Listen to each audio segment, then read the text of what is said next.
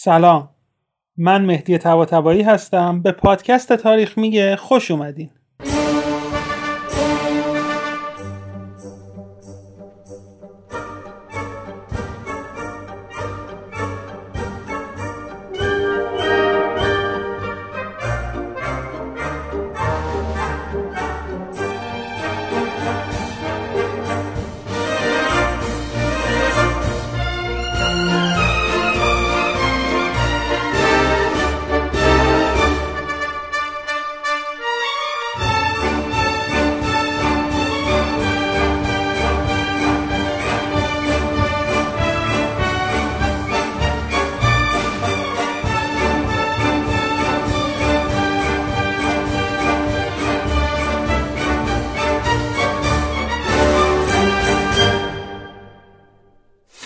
قسمت صفر پیش درآمد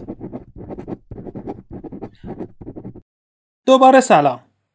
من یه آدمم که عاشق تاریخه و معتقد تاریخ به خصوص تاریخ معاصر می‌تونه چراغ راه آینده باشه. من باور دارم که خوندن تاریخ علاوه بر اون لذت ذاتی کشف روابط و حل معماها درس های زیادی هم به ما میده و می‌تونه کمک کنه تا مسائل روز رو باهاش تحلیل کنیم. اما داستان این پادکست چیه و اصلا کی و چرا تصمیم به ساختش گرفتم متاسفانه یکی از مشکلات و معضلاتی که امروز ما خیلی باهاش مواجهیم اینه که بخش زیادی از جامعه نسبت وقایع تاریخ اطلاعات کمی دارن و تازه همون اطلاعات کم هم بیشتر اوقات غلط و ناقص و پر از تعصبه. همچنین یکی دیگه از مشکلاتی که من خیلی وقتا تو صحبت با دوستانم یا کاربران رسانه های اجتماعی می‌بینم آناکرونیسم یا زمان پریشی تاریخیه. زمان پریشی تاریخی یعنی ما رویدادها و آدمها رو بر اساس هنجارها و باورهای امروزی بسنجیم یا بر اساس دانسته های امروز قضاوتشون کنیم. مثلا یه دوستی میاد میگه که چرا فلان پادشاه در چند صد سال قبل مخالفینش رو سر بریده. در حالی که اصلا نگاه نمی‌کنه احتمالا اون موقع این کار یه امر عادی بوده و کسی نمی‌گفته این پادشاه سنگدل و خونخواره تازه اتفاقا می‌گفتن چقدر کار درست و مقتدره. شاید حتی می‌گفتن چرا کم سر بریده. یا خیلی وقتا میشنویم که چرا یه شخصیت تاریخی فلان تصمیم رو گرفته. در حالی که من و شما الان بعد از گذشت سالها و با مطالعه اسناد و مدارک و کتاب های مختلف تازه بخشی از پشت پرده ماجرا رو فهمیدیم. ولی انتظار داریم شخصیت مذکور هم دقیقا همین تصمیم امروز ما رو می‌گرفته. یه چیز دیگه هم که من رو آزار میده صفر و صد دیدن شخصیت ها و اتفاق یعنی ما معتقدیم یا یک شخص سیاه مطلق و شیطان مجسمه که تمامی کاراش از سر بدذاتی و خیانت و جهل بوده و این جنبه مثبتی تو کارنامهش نداره. یا اینکه نه یه فرشته معصوم و کاملا بری از هر گونه خطا و اشتباهیه. در حالی که آدم ها در واقعیت اینجوری نیستن. یعنی نه سیاه نه سفید بلکه خاکستری ترکیبی هستن از خوبی ها بدی ها و درستی ها و اشتباهات و ما باید اونها رو درست قضاوت کنیم. بنا به این مشاهدات و دغدغه ها بود که سال گذشته یعنی حدودا نیمه اسفند 98 تصمیم گرفتم یه page اینستاگرامی راه اندازی کنم تا بتونم در حد توان و دانش خودم بخشی از ناگفته های تاریخ و زوایای پنهان رویدادها و افراد رو البته با نگاهی که تا حد ممکن بیطرفانه بررسی و معرفی کنم. اینجوری بود که page تاریخ میگه متولد شد.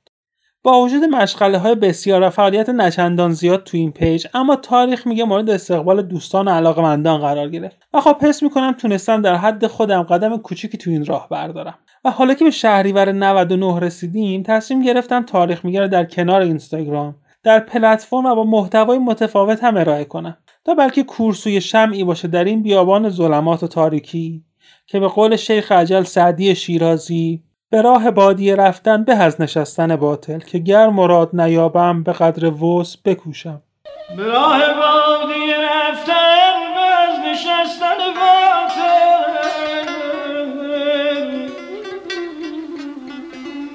که گر مراد نیابم به قدر وس بکوشم. خب اما تو پادکست تاریخ میگه قراره چی بگیم و چی بشنویم.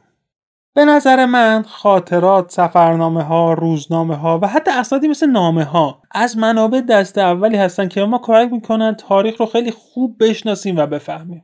مهمترین مزیت این نوشته ها اینه که چون نویسنده اکثر مواقع شاهد و ناظر و در بطن وقایع بوده دید خیلی خوبی به ما میدن همینطور ما می‌تونیم بفهمیم اصلا شرط اون موقع چطوری بوده و آدم ها چطور فکر می‌کردن از اونجایی که خیلی وقتا این خاطرات خصوصی بودن می‌تونن حقایق شگفتانگیز و اسرار جذابی رو هم در دل خودشون پنهان کرده باشن. مثلا فکر کنیم ما کتاب روزنامه خاطرات اعتماد و سلطنه رو نداشتیم. اون وقت درک ما از دوران ناصری و درباره ناصرالدین شاه خیلی محدودتر از امروز می بود با توجه به همین ویژگی ها قرار تو پادکست تاریخ میگه براتون از این خاطرات و سفرنامه ها بگم.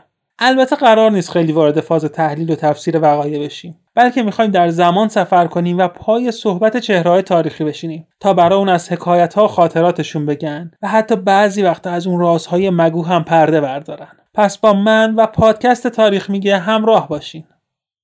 اما قبل از اینکه این قسمت رو تموم کنیم لازمه چند تا نکته رو هم خدمتتون بگم.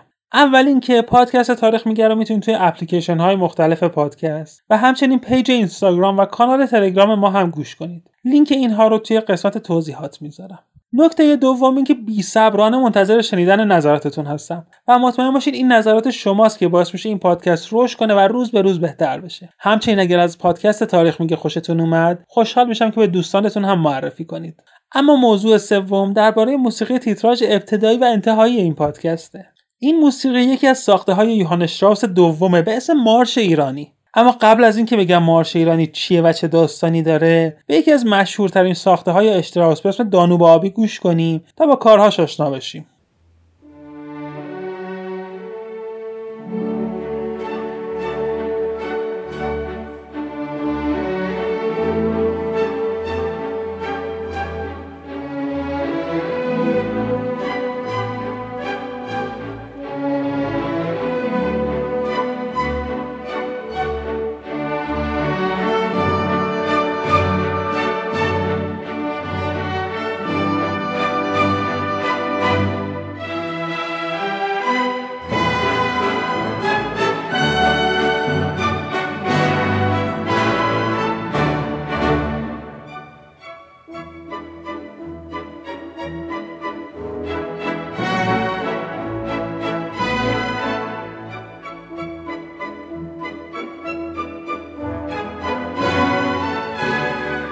یوهان اشتراوس از برجسته ترین آهنگسازان اتریشی بوده که سال 1243 شمسی این قطعه رو می‌سازه و میگن اتفاقا یکی از محبوب ترین کارهای خودش هم بوده. نه سال بعد یعنی سال 1252 شمسی ناصرالدین شاه قاجار در سفر اول اروپا به اتریش میره تا از نمایشگاه جهانی وین بازدید کنه. پیش از این سفر و به دستور شاه ژنرال لومر معلم فرانسوی دارالفنون موزیکی رو می‌سازه به اسم سلام شاه یا سلام شاهی. همون موزیکی که چند سالی سال رقیلی باهاش می‌خونه همه جان و تنم وطنم وطنم. اما در وین دسته موزیک اتریشی به نوت سلام شاهی موسیلومر دسترسی نداشتن و به جاش مارش ایرانی یوهانش راس رو اجرا می‌کنن. بدین ترتیب شاید بشه مارش ایرانی رو اولین سرود ملی ایران البته به طور غیر رسمی دونست. ظاهرا بعدا هم اشراس نوت این قطعه رو به ناصرالدین شاه اهدا می‌کنه و به کسب نشان مفتخر میشه. همچنین سال 1339 قرار بوده این مارش در اپرایی که در حضور محمد رضا شاه پهلوی در وین اجرا می‌شده نواخته بشه. اما در فاصله کمی از اجرا و با آگاهی از اینکه این مارش برای سلسله قاجار بوده و خب رابطه پهلوی و قاجار هم چندان خوب نیست مسئولین وقت تصمیم می‌گیرن مارش ایرانی از برنامه اون شب حذف کنن. خب دیگه فکر می‌کنم تا همینجا برای قسمت مقدمه کافیه و بهتر باقی حرفا رو بذاریم برای قسمت بعدی. تا قسمت بعد شاد و سلامت باشین. خدا نگهدار.